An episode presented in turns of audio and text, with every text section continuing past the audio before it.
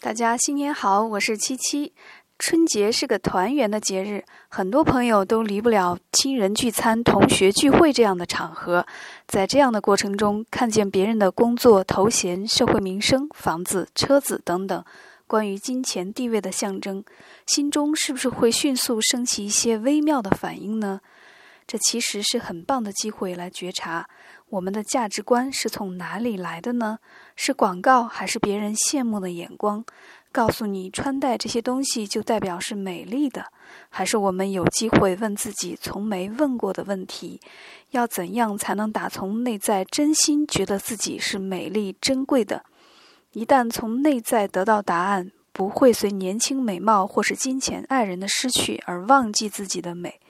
各位朋友，新的一年有关梦境、占星学、量子催眠的问题，欢迎来平台留言，我们共同探讨，互助成长。